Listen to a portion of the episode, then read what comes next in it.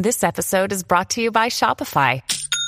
Forget the frustration of picking commerce platforms when you switch your business to Shopify, the global commerce platform that supercharges your selling wherever you sell. With Shopify, you'll harness the same intuitive features, trusted apps, and powerful analytics used by the world's leading brands. Sign up today for your $1 per month trial period at shopify.com slash tech, all lowercase. That's shopify.com slash tech.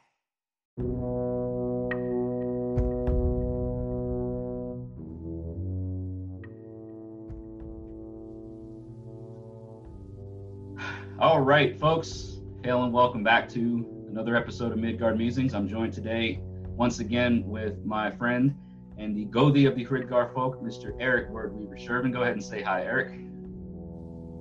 Howdy, folks. Uh, this is Eric Wordweaver Shervin. I'm Gothi of the Hridgar folk here in East Texas. And uh, Jesse and I've done a couple of videos together here over the last couple of years now. And we've been doing this for a minute. Uh, and I, it's always a blast to be on the channel. So, Jesse, thank you for having me on today, dude. I am definitely looking forward to this conversation. Thanks, man. Yeah, so have I. So, folks, if you haven't yet, as we always do right before the show starts, right before the discussion takes place, since Eric is here, make sure you first go over and subscribe to his channel. All of his uh, channel links and, and social media uh, platforms, his Facebook, um, the, the Word Weaver Productions group, all that'll be down in the description. So first of all, make sure you go and subscribe to Eric. Uh, and then, and if you haven't yet, subscribe to Midgard Musings, ding the bell, so you always get notified when I, you know, put out new stuff. And just whatever you do here, do the same for Eric. So I have been looking forward to this as well. So this today's discussion, guys, is uh, going to be kind of like a, as Eric mentioned earlier uh, before we got on here, a sort of roundtable discussion. We're just going to be talking about some things, but I think something that is on our hearts and minds a lot, not just myself or Eric, for instance, but a lot of folks out here. And, and the subject being of, um, you know, in times that we're in right now, global pandemic situation, a lot of social distancing taking place.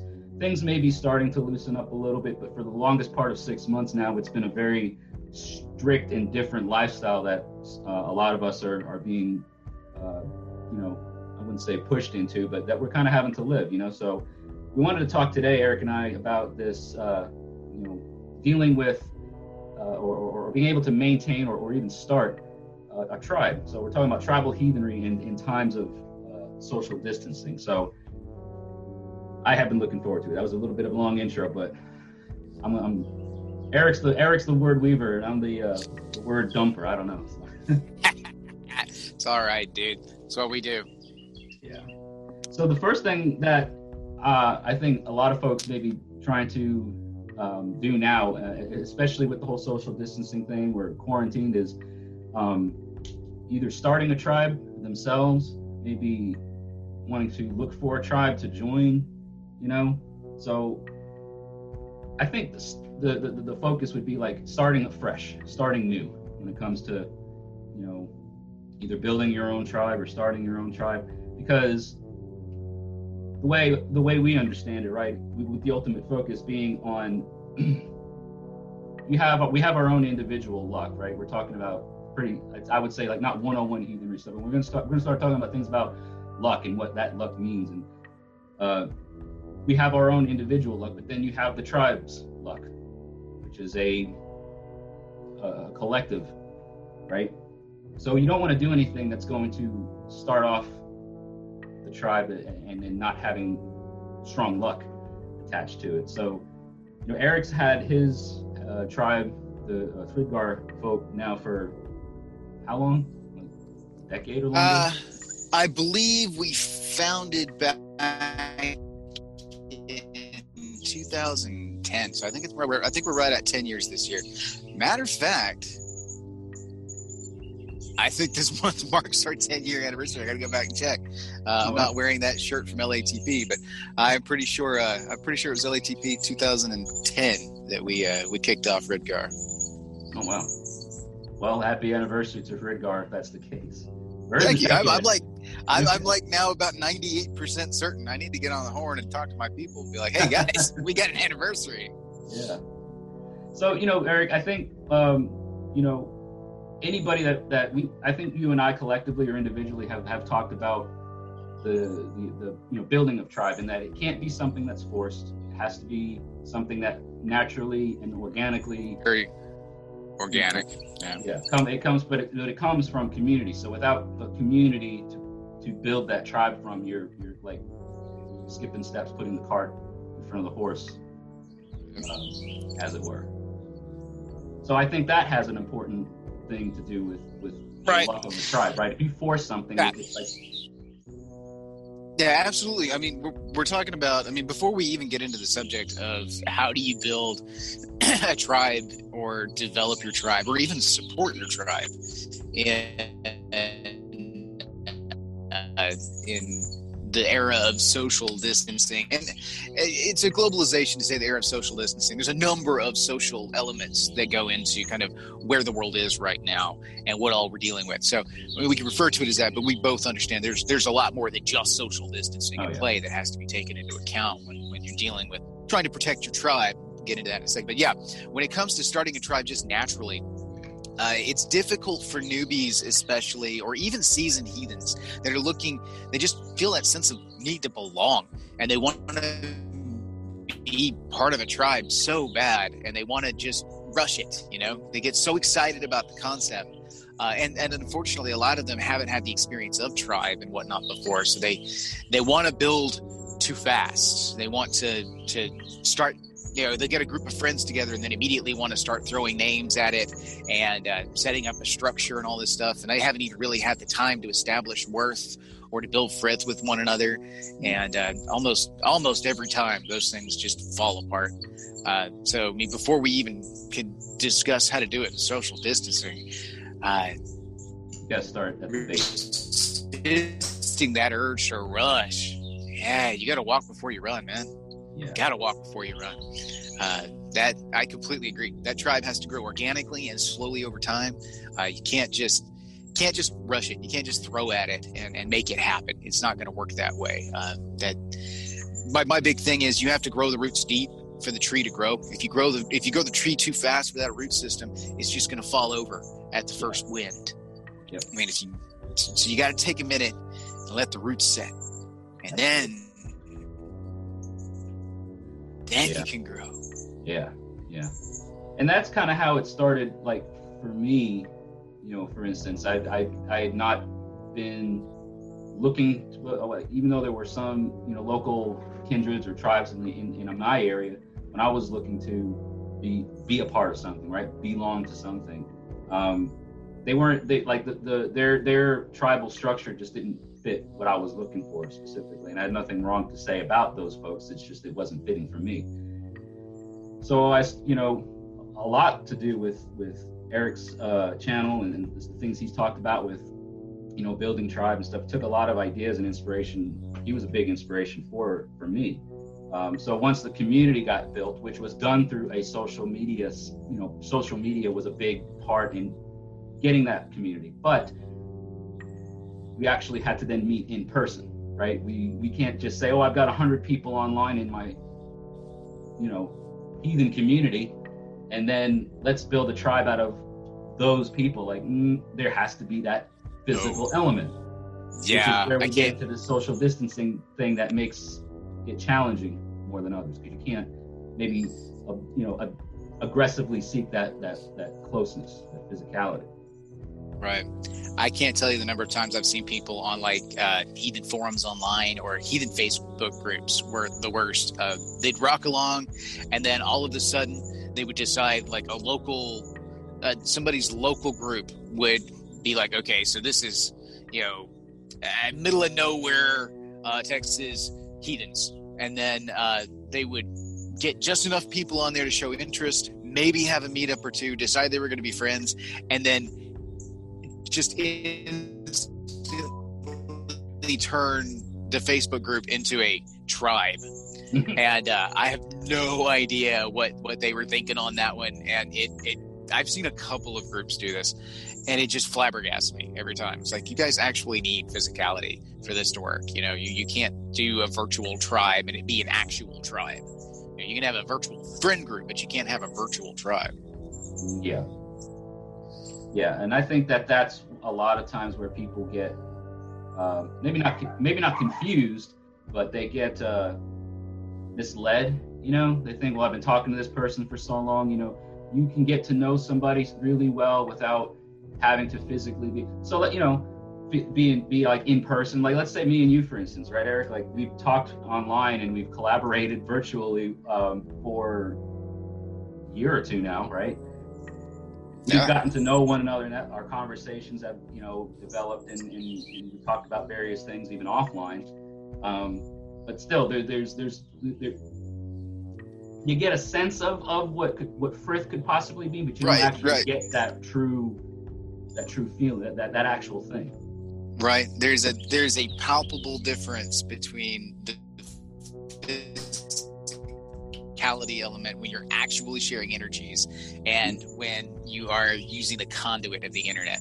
And that's that's something that i plan on exploring some a little bit in some of my future videos um, off and on as a subject is you know the whole uh, in the modern era modern heathenry you, how much exactly how much energy do you conduct through uh, virtual channels? And you know spoiler alert the answer is very very little if any at all because uh, there's a number of disconnects. There's a number of channels there. Uh, there is a psychic connection, so to speak, but not really. Um, it's more a psychological connection than it is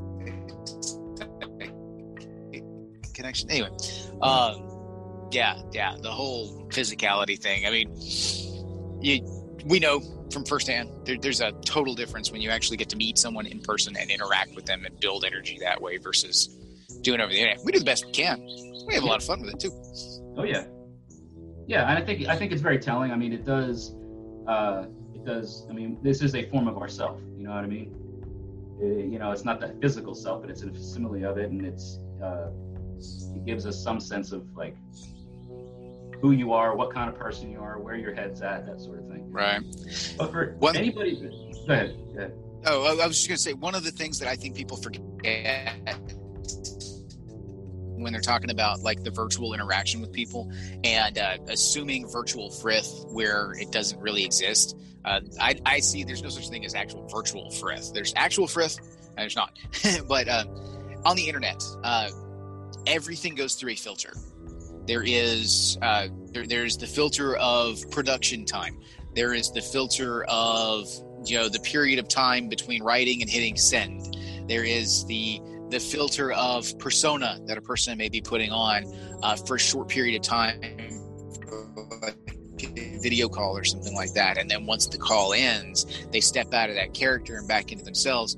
Uh, you really never know what's going on on the other end of the screen. I mean if you look at some of your favorite celebrities and stuff in movies and whatnot you can get a false sense of that uh, kinship with them. That again false kinship thing that i keep coming back to on myself. And you start to assume that you know them based on the persona that's been presented to you. And then you know you go and you follow one of them on twitter and you find out that they're like way out there crazy and are just you nothing like you actually expected them to be in real life. Uh, that can be true of anybody online is that some people will do a lot to look real good online and to keep their persona. They will manage that brand really well and uh, you can have a a, a, relationship with the brand, but you don't know the person. And I've seen some people that are just absolute troglodytes online, and then are great people in person. So uh, they they they really embrace that online troll thing, and then in person they're just puppy dogs. So I it goes either way, but you got to keep that in mind as you go through. You never really know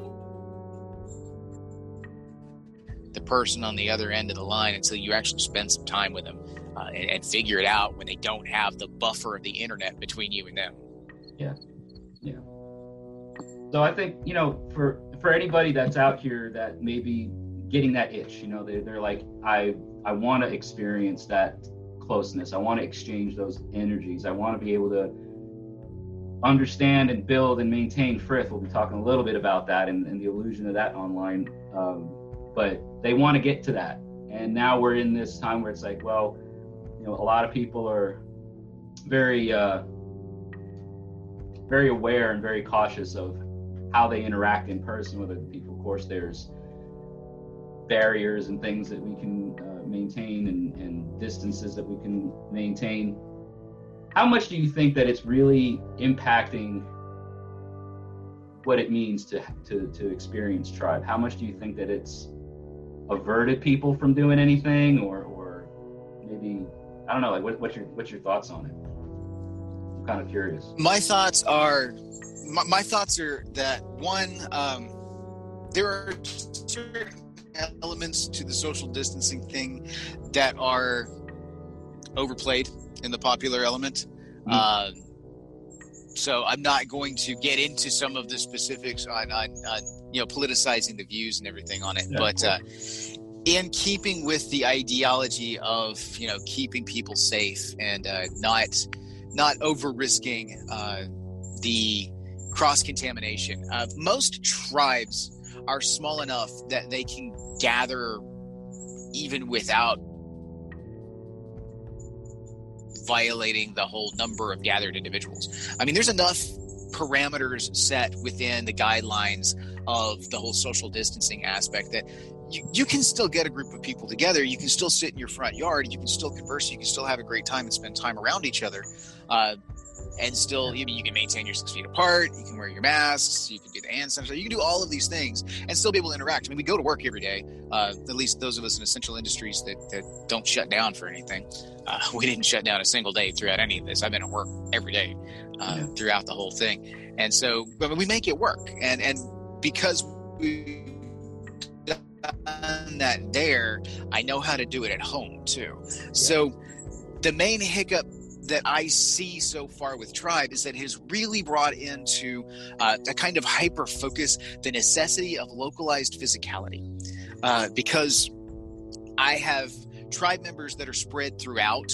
Um, I've got one set of my tribe members lives three hours from me, and uh, three hours is a bit of a distance. It's also uh, several counties over, which means they are under different guidelines, and mm-hmm. so when like my city would be on a soft lockdown, they're on a hard lockdown because they live in a very, very urban area. Uh, yeah. And when that kicks up, it then plays in a whole different element on whether or not they can travel that three hours over here to a completely different biome uh, than what they have going on there with regards to infection rates and, and, and everything. So it nixed a lot of travel because we have to take into account everybody's jobs, everybody's uh, you know our livelihoods in general. If anybody's got ailing family members or elderly family members, because uh, there, there's certain things that we would be willing to do if we were just considering ourselves. Yeah. Uh, because you know the, the anyway i'm like i don't want to talk too much about the particulars because then everybody will get up in up in the comments. But uh the, the gist is that there are legitimate concerns with covid-19 very legitimate concerns. And that is enough for us to say you know maybe it's best y'all not travel the three and a half hours over here uh, to set up because you've got a whole different scheme of exposure over there. Mm-hmm than we do here.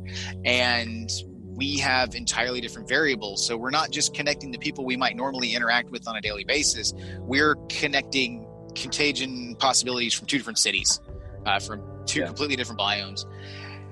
And so we've had to cut back a lot on uh, on the travel from some of our more distant tribe members, and that's that's the part that's really really hurt the most because my localized tribe members it's still nothing for us just to kind of pop over and see each other and meet up in some place and can observe social distancing and all the rules and everything.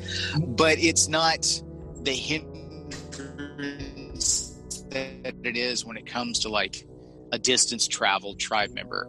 And under normal circumstances without all the social distancing stuff we would never really think about it because it's nothing for them to jump in the car and drive three hours over here and you know spend the day with us or for us to jump in the car and go to them it's a totally different thing when you know one three hour trip might cost you two weeks of work or more depending on the scenario.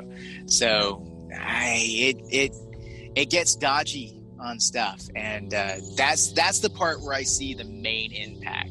Um, there are some impacts as far as uh, ritual and things like that goes. Yes. Uh, the largest one being Sumbel, but I figure we probably talk about ritual elements here in a little bit because uh, that's a whole topic of conversation itself. But as far as the generality goes, uh, some minor mechanics, which we'll talk about here in a bit, and then uh, the the regional proximity has really been brought into laser focus for me. Uh, it, it is made very evident to me that I would love to have all of my people within a 50 mile radius of each other. I, I, I think that would change things considerably. Mm-hmm. But so, so yeah, that's, that's kind of how I see. It. I mean, what about you? I I'm in line with you on that, and I've actually gotten to think more lately. Um, you know, because my situation was, you know, we had uh, some folks of the of the community that we uh, deemed to be very close, but within our inner yard. It, you know, they they came and they celebrated Yule with us earlier. We, we do our Yule on in in the, the, the beginning of the year, a little bit more focused to the actual like historical uh, pre-Christian, uh, pre-Håkon the Good kind of uh, time right. frame of when Yule was observed. So yeah, anyway, yeah. When, we, when, we, got Yule, when we did Yule, we uh, announced the the formation of the Claridi folk, the our tribe here in Middle Tennessee, and a month and a half after that was all of a sudden it's you know shelter in place and pandemic and so we didn't really get any time to start doing the tribe stuff you know like we were you know we were still doing like localized regional or localized meetups in our in our area just to kind of get to know people and, and build that you know personal relationship and then from there we were to do the tribe thing so the, the tribe thing really got put on halt very quickly before we even got started. But now that we've kind of been in that focus of social distancing or understanding that this may is probably like the new norm, that you know the new normal for a while, we're like, okay, well now that we got kind of have done it now for the last four, five, six months, we can start thinking about doing things again because it's you know again very small groups of people. Um, and, and again, you know, your situation in Texas, my situation's in Tennessee. Other people watching have other localized and regional guidelines and you know laws and stuff that they're probably having to adhere to. So it's going to be different for everybody. But I think it's important to don't just don't let it be like, oh well, it's you know, COVID. We we can't meet up. We can't do it. Don't let that be an excuse to not go and do things. Be thoughtful and be careful of it because, like you know, Eric said, if you got people that are coming from a totally different uh, geographical location where things could impact them way more differently, that ties back to the luck of the tribe, right? Not want to do anything that damages anyone's luck or, or damages the luck of the tribe. And just be, be considerate, right? Like don't don't don't do things that are just so selfish that it makes it makes the whole situation bad. So I think the lesson that I've kind of taken away from this whole thing is that you can't replace the actual you know personal physicality of tribe. You can't replace it with anything. Um, but in times like this, when there's other, it's a dynamic that we're not used to. Uh, you just kind of have to adapt to it and, and think outside the box more or less, which I kind of like that it's forcing us to do that. Um, so we talked earlier about like what Frith. We, have talked a lot on both of our channels, I think, about what Frith is, and I and I people can go back and search either of our channels to find things that, you know, I think you actually did one uh, Frith versus Grith or grith as opposed to Grith and or getting yeah. Yeah, I did. Uh, I did one that was kind of an intro into Frith versus Grith, and it's just a it, it's a lexicon difference, but yeah, but it'll give it'll give newbies especially, or it'll give uh, people who maybe are using the terms incorrectly, meaning thinking it means one thing and that it actually means another. We, you guys can check all that out. But I wanted to just kind of go over that. So, Frith has to be something that's between two people or between multiple people, but in in person. There has to be that physicality. You can't we can't experience what the meaning of Frith is either through a Zoom call or through Facebook or through any other sort of um, online platform not not truly. Like Eric said before, I think it's either it, it there's real frith or there's or it's not. There's no online experiences versus not online experiences. Um, but this whole the whole thing is you know social distancing. Now I think that frith has to you have to have that physicality, but you don't need to be like you know, up in each other's faces with it. It's that that sense of trust and obligation that is that is built between individuals. Um, so it's almost like to me the social distancing thing doesn't really truly play a factor when it comes to Frith. Um, actually, in a way, it does. Um, in a way, but I'll let you. I'll let you elaborate. The, the, it, it, it's yeah, it, it's it's deep thought stuff, but um, the essence, the core element of Frith is obligation. Uh, the trust that is born, that is intrinsic within Frith, is born out of upheld obligations, uh, social obligations to one another, the obligation not to hurt each other, the obligation to defend each other, uh, the obligation to fulfill whatever your role is within the social contract, et cetera, et cetera. And it builds up over time uh, and just kind of organically develops. I mean, you're born into Frith in the family, uh, but you can assume Frith with other individuals as you engage in a back and forth of mutual obligation mutual upheld obligation. Mm-hmm. And uh, so the it's kind of twofold what I wanted to talk about here, but the uh, on the one hand, the online thing, as far as the virtual versus real and the establishment of Frith, uh, there's no obligation, no, no meaningful obligation to one another through uh, the, the digital medium. Uh, if that is your sole relationship, you may have business obligations, and upholding those things like okay for instance you and i set up this meeting today uh, to do this zoom call. And if either one of us had not shown up for it uh, that would damage our reputation in the other person's eyes uh, how reliable we are to that person. But it's not something as intrinsic as like you know uh, you trusted me dearly and then you know i sold something very very dear to you uh, and didn't even think about how you were going to feel that kind of stuff is a betrayal of Frith, you know? Uh, but this would be more of a betrayal of Gefrain, uh, which is damaging to the reputation. It functions in a similar fashion from a superficial level uh, but that's more what we're dealing with online is we're dealing with a mixture of Gefrain and Grith and people don't necessarily understand the how those differ versus Frith. Uh, which, which right. you know, again, that that you can go back and look at the videos to get the nuances on that. But uh, the point that I'm making, as far as how social distancing may play into Frith, is at that core element of obligation. Uh, one of the obligations that you have to your Frith web is to care for their well-being and to not do something selfishly that may damage their well-being. So, in essence, by not necessarily gathering my tribe for uh, like festivals or something like that during the middle of a major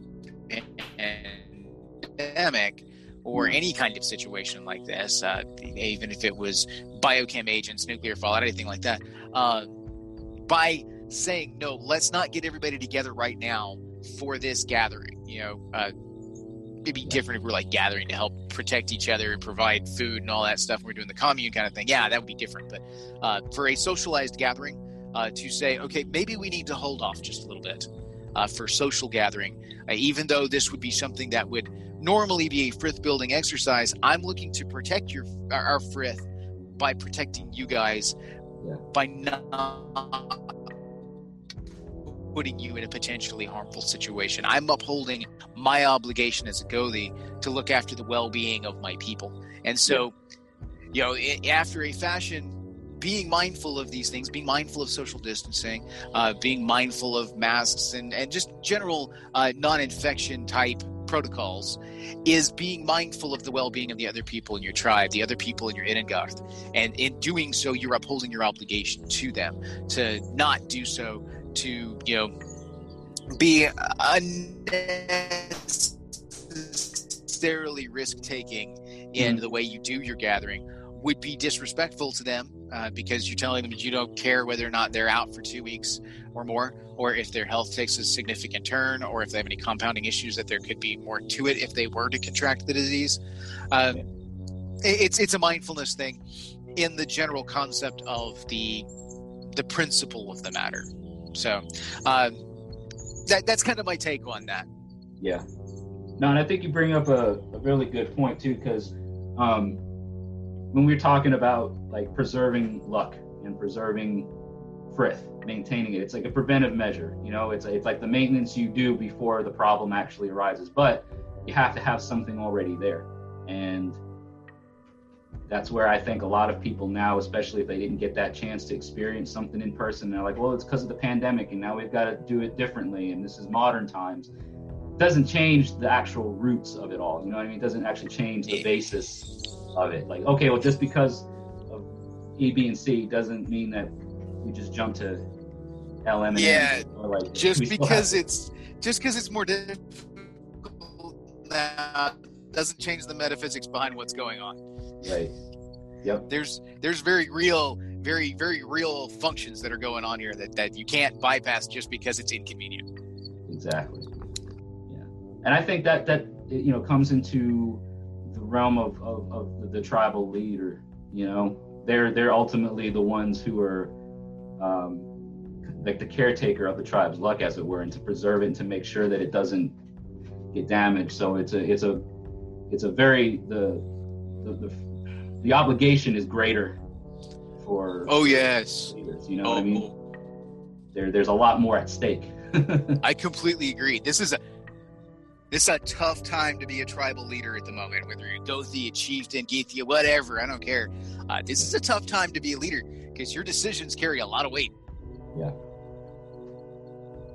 Yeah, that might be another thing we talk about later on. Just you know, varying up how obligation fits tribe, you know, tribally across all the members, but how certain members of the tribe, their, whatever their position is, how much uh, how much higher it is, and, and then that might be a neat discussion we, we get into.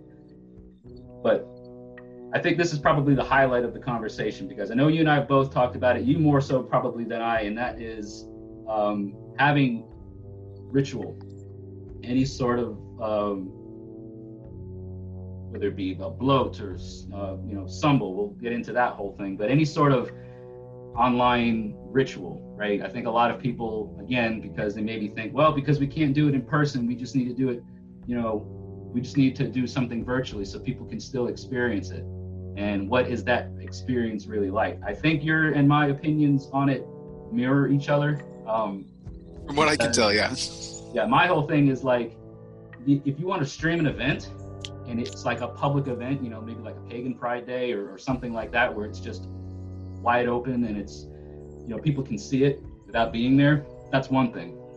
But when it comes to any sort of, uh, you know, spiritual type activity, any sort of ritual activity, that, that, that that's where the camera stops. Absolutely. I can. I, I completely agree with you on this. Uh, I view uh, the camera is a window to the outside world. Uh, like when I do my videos for my channel and everything, this is a piece of my life that I am just sharing out there to the everything. This is out in the Trollheim, and anything can happen with it, and anybody can look in on it at any time, at any point. And that's I that I mean that's why I don't film rituals at all ever. I don't allow photography during my rituals. I don't allow video during my rituals. I don't allow audio during my rituals because there doesn't need to be a window to the outside. You know, when I establish the boundary around my ritual space, I do not need a window between my sacred space that I've established and the rest of the profane world. Because one, that puts a crack in the wall and things can go wrong. Two, it's very disrespectful to the that are in, in the middle and in play. And three, I mean, that's a very private and deeply personal thing. And you know, whether it's tribal culture or hearth culture, uh, that that's for you guys. Yeah, that's that's that's for you know my hall, my call, my my world, Mhm. not for the outside world. Uh, and yeah, it, it, gets real. eh, Like I'll for my channel, I did like a, a video on one of my Freyfaxi uh, festivals at one point in time, and uh, then I did another one a little bit later on for a different festival. But uh, it got kind of difficult because a lot of my people are not camera comfortable. You Mhm. know, it, it takes a special kind of person to be like, okay, yeah, I'm going to get in front of the camera and talk for everybody across the, you know, some odd thousand subscribers that may be viewing the channel. Uh, they, they don't necessarily want to step in front of the camera for that. uh, which means I can't exactly take panoramic shots of what's going on because people don't want to be on camera, don't want to be on the internet. So I, I very rapidly realized as I'm going through here talking about these different things, it's like I can't really show you guys what it is to be at my festival because that's a deeply personal thing. And while I would be okay with showing certain elements of it, uh, I still wouldn't be personally with ritual or anything like that. But you know, I mean, I wouldn't have a problem necessarily showing people playing the games, but even that's deeply personal to them, and they didn't want to be on it. So that's a that's a thing. Virtual thing. You, you can't do certain things virtually. You just you just can't. But anyway, that was yeah. that's a bit more of a tangent than I think we're planning there. But yes. So ultimately, I don't think that the integrity of ritual, whether it be tribal, you know, floats to the gods or something, or, or even, but I, and I say sumbel, right? But even though we'll, we'll, talk a little bit about that, but it's like you keep the, the integrity of those. Yeah, sumbel's a whole conversation. yeah, that's that's a whole other animal. But it's like you can't maintain the integrity of those things virtually.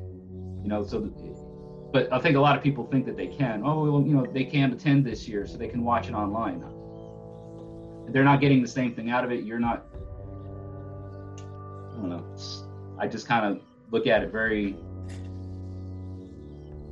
Kind of shake my head a little bit, like, uh, not. Yeah. I mean, ultimately speaking, it's uh, it's a your all your call kind of situation. Yeah. Yep.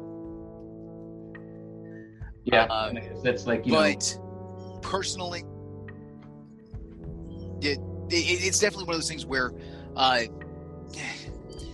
I, I, agree with you. I think the integrity of ritual is compromised by the introduction of that outside window and that, that technological element. Hell, I don't even allow electronics in my sacred space uh, for some of the influence that it has on the flow of energy when we're actually doing ritual, uh, let alone you know a camera to the outside world.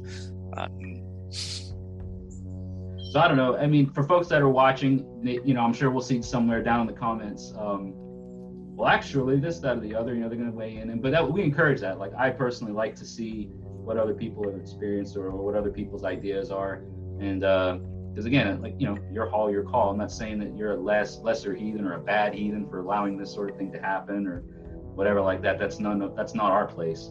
These are just ideas and opinions um, just being shared.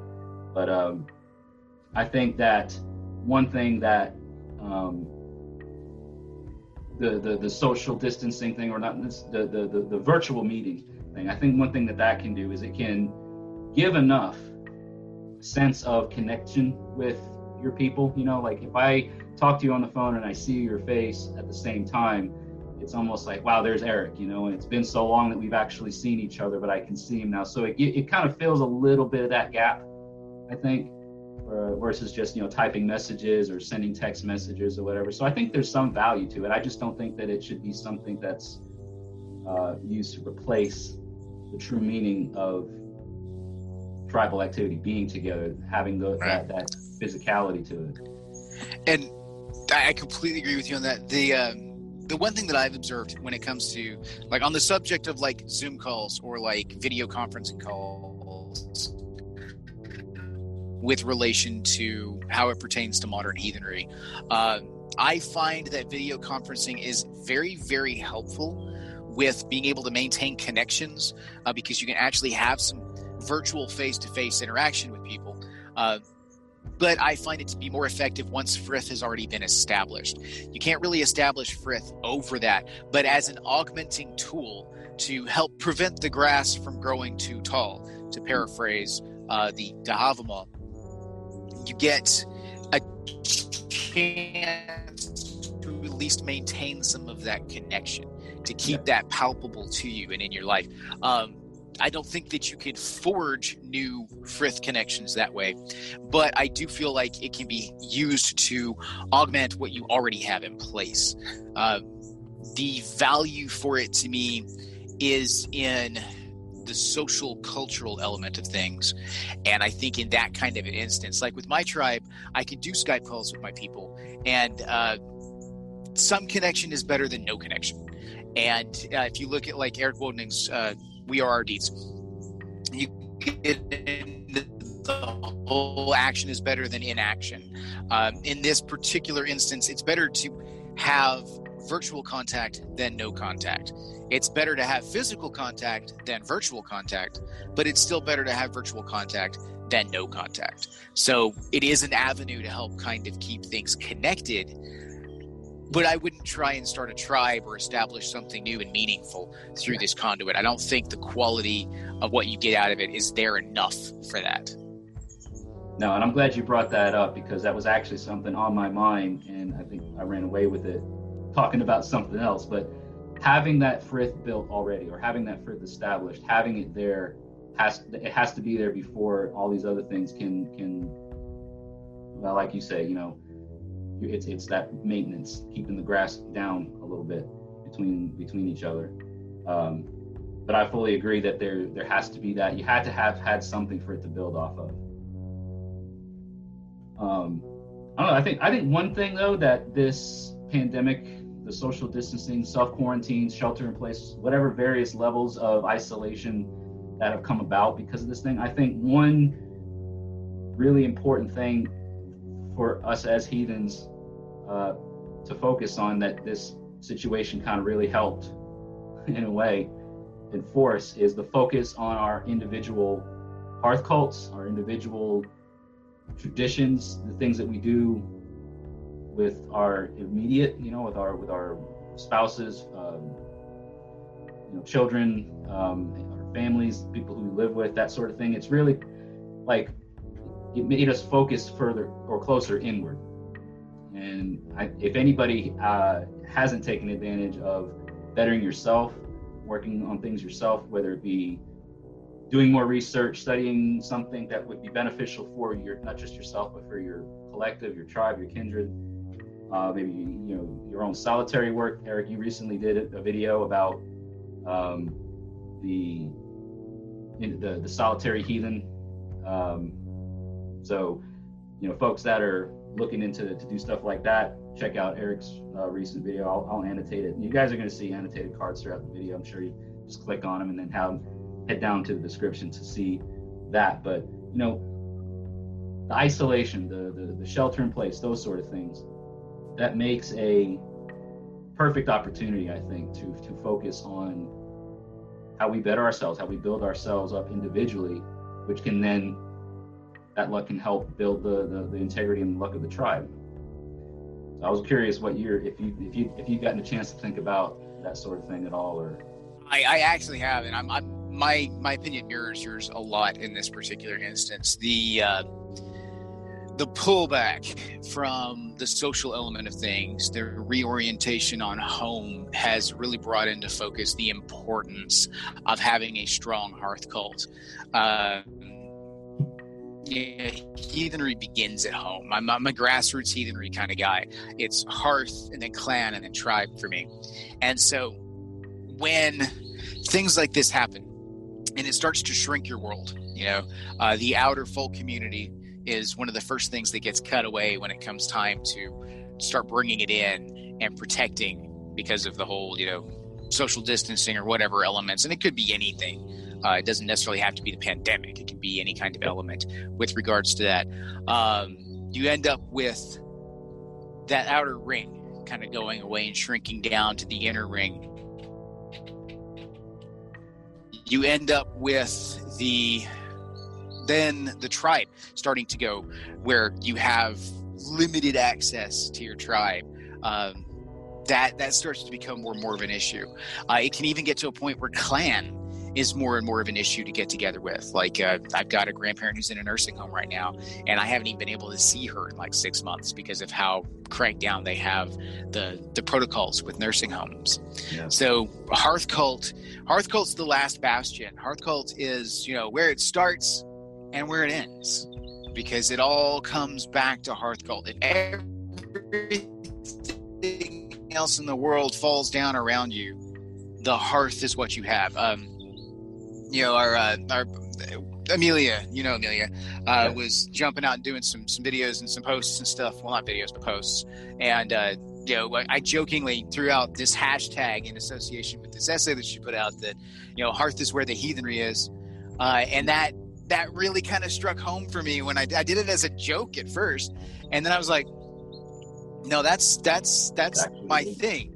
You know, hearth is where the heathenry is, and that's that's the thing. You know, hearth cult is so important because this is a time period where you can be focusing on learning and growing as an individual, where you can focus on your home practice, where you can focus on how you do your particular rituals, how you view the world, and not get sucked up into the socialized element of, you know, fitting into a tribal dynamic or fitting into a greater local heathen dynamic. You can focus on what you believe and what you think and what your research shows and what, you know, your hall your call. You have to have a strong hall to make your call.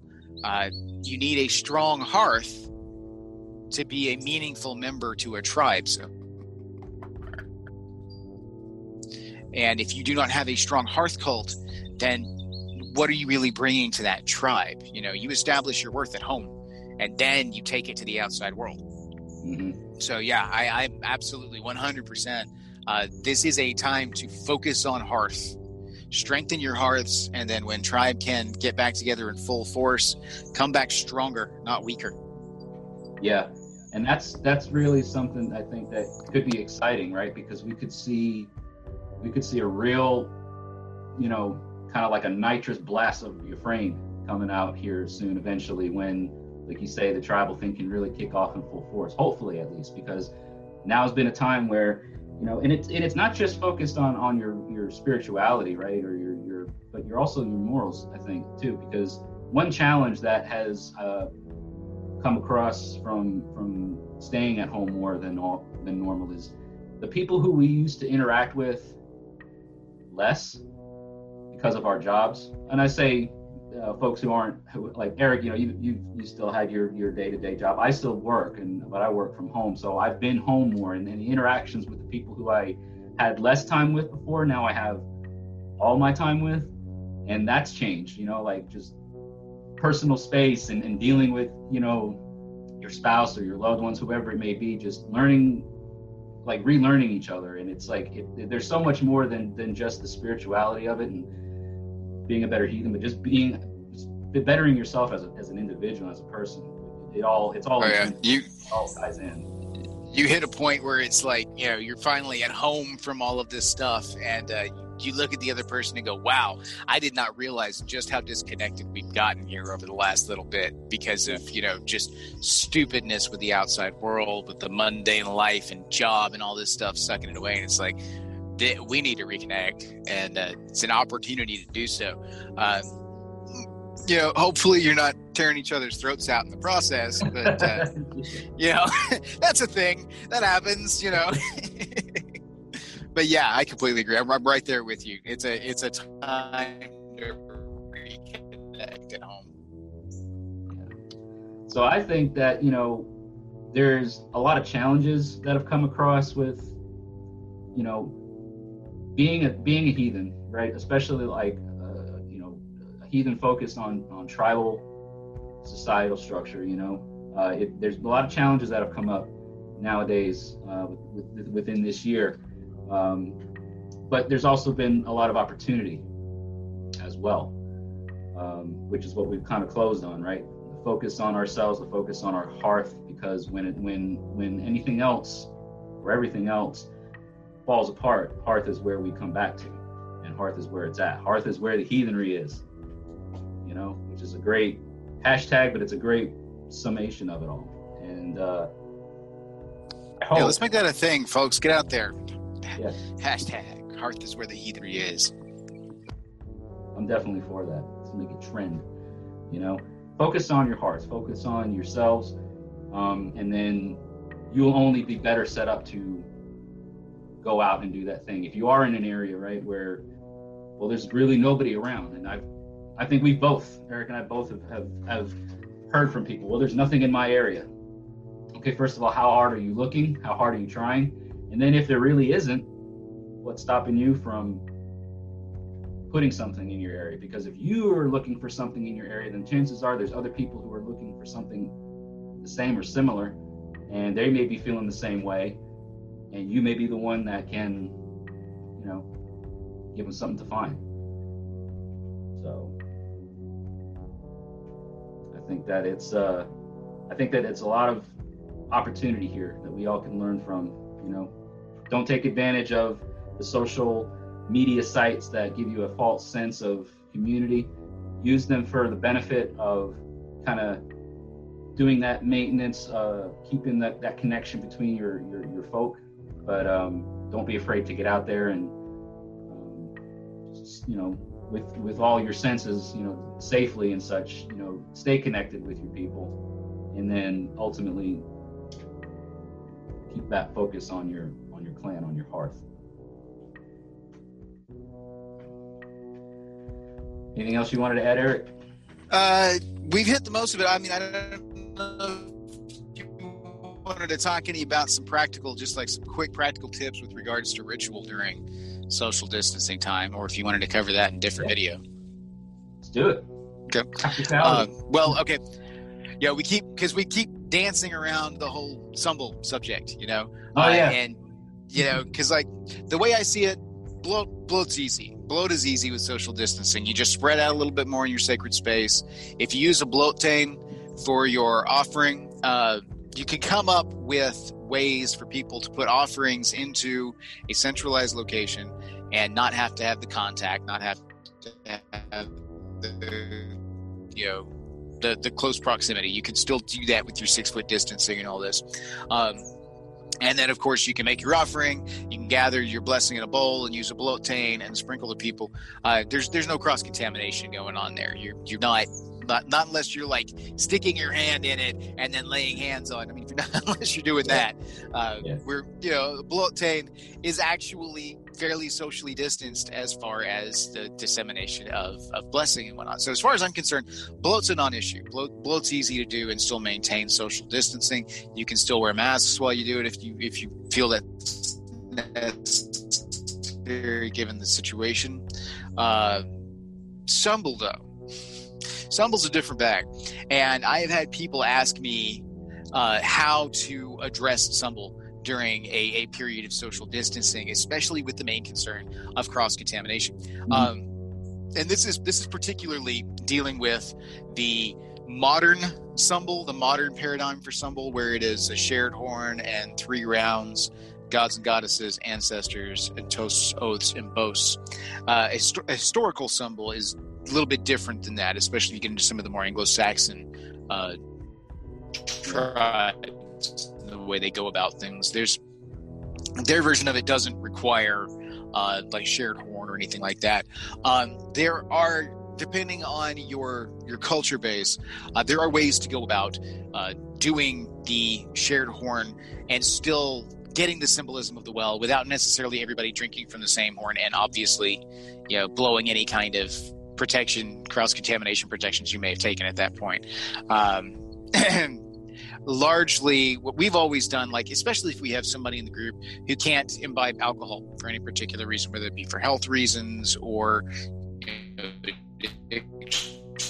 reasons or, or whatever it may be uh, we've always permitted people to have their own horn for sumbel and then we'll call it tapping in and tapping out uh, they will tap their horn or their, their mug to the the main horn that's going around to kind of transfer that energy and then to they'll drink from their own horn and then they'll kind of tap back. The whole idea is that the words are what is going into the well and you Yeah. are still symbolically engaging in that ritual with one another.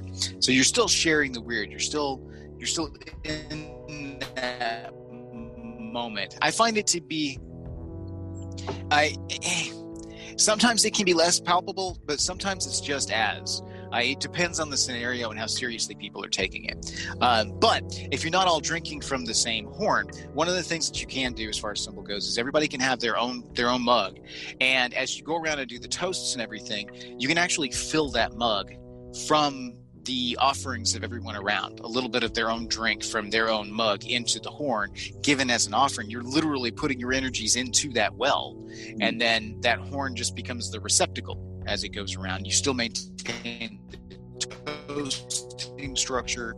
You still maintain the sharing of frith the sharing of wyrd in this moment the exchanging of luck. And then you use that uh, that offering maybe in the end and uh, you know usually we'll gift it back to the land wights when we're done take it out to the the local ritual spot that we have set up, and then that's that offering is made. But you can still, in the same instance, uh, you could, if you wanted to disseminate some of that back out to the people, you could do the blót thing like you would do in blót, and still, you know, make sure everybody's connected to that. There are practical ways that you can approach this kind of ritual thing. Just because it's not necessarily how it's been done doesn't mean that mechanically it's not still serving a similar purpose. Yes. Because you are the whole the whole thing about ritual is what works. You know, the why is important. Why do we do this? Why do we do it this way? What are we trying to get out of it? What is the end mechanic that we're looking for? We're looking to gather our wyrd into the same place, put our energies into the well, and then share that amongst ourselves. So you can go around in the three rounds and load the well, and then with the bloat tang, you know, around, uh, or at least have all shared into that well, which is the receptacle of the tribe. You're all pouring into the tribe, and by that you are adding your luck to the tribal luck, and then the tribal luck is going to disseminate out uh, from the seat of tribal luck to the rest of the tribe anyway. So there's not necessarily an absolute need to drink from a shared horn. Uh, you can go about a couple of different ways of circumventing that and still having some kind of ritual effectiveness. Yeah. I think the nuances, like you're mentioning, whether it be drinking from a shared horn or whether it be, which is how we've we've done it. Um, if you if you're more along like the Anglo-Saxon variety, where it's I think it's a centralized horn or a centralized receptacle, and then everybody has their own individual things to drink from, or if you do like what Eric's saying, and you know, which is a really neat suggestion, I think, is to you know have each member speak their piece or or, or, or give their uh, you know do their part of, the Sumbel ritual, and then pour a portion of their thing into the well. Like that's a really neat take on it. And I think it all ultimately, like you said, the mechanics of it haven't really. The nuances may be a little bit different. You're, it's ultimately still accomplishing the same thing. Right, and essentially, it doesn't even have to be the central receptacle. Doesn't even necessarily have to be a horn. Well, yeah, yeah, it could be a bowl. It could be. It a... can be a great bowl. It can be, yeah, anything that will catch and gather.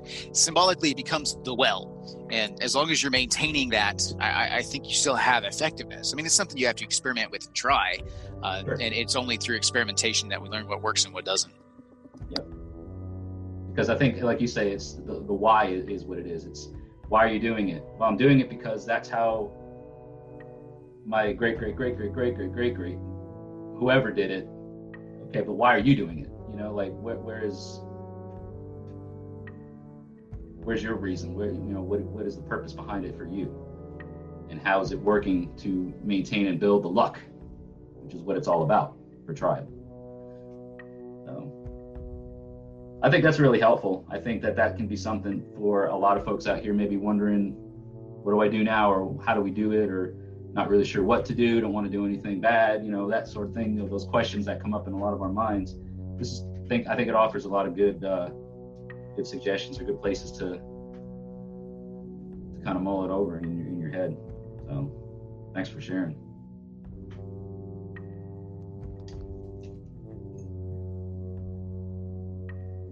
All right. Um, what else?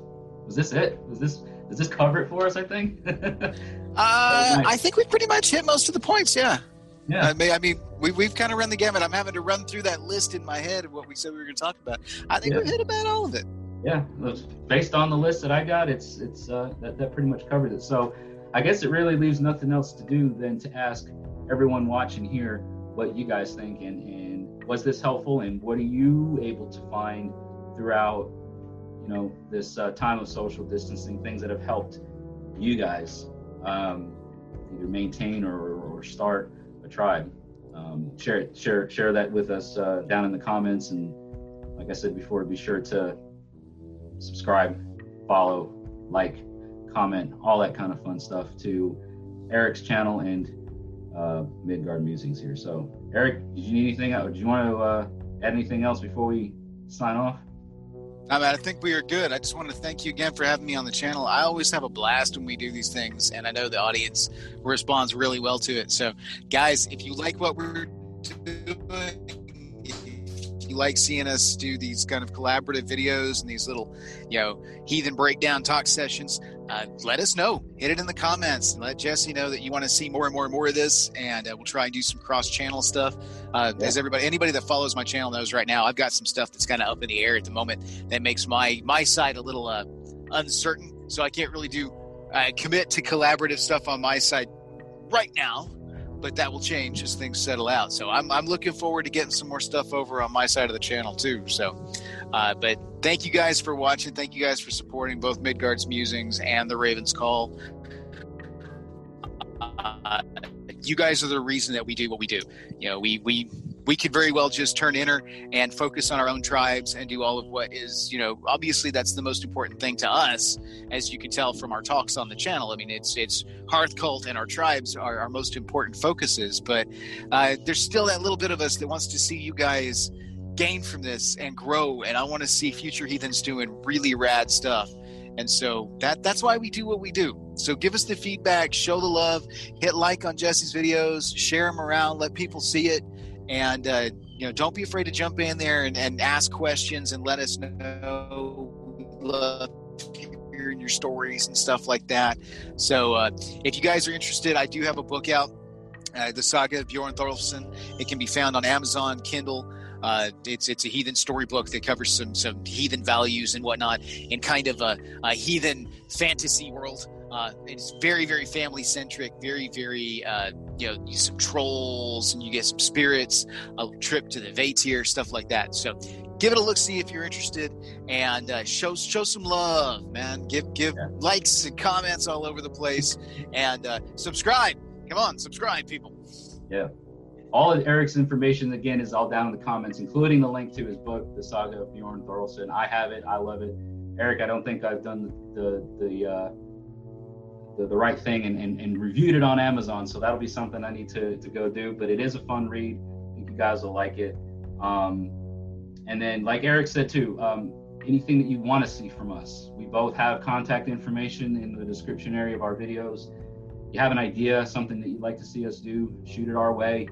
Um, you're on Facebook, you can get into the Word Weaver Productions Facebook group, and I'm there. He's there. You know, throw an idea out for for both of us or one of us. It's it's always welcome, and uh, we like to we like to see that people are are not just you know liking what we do, but are also interactive enough to want to be a part of it in some sort of way.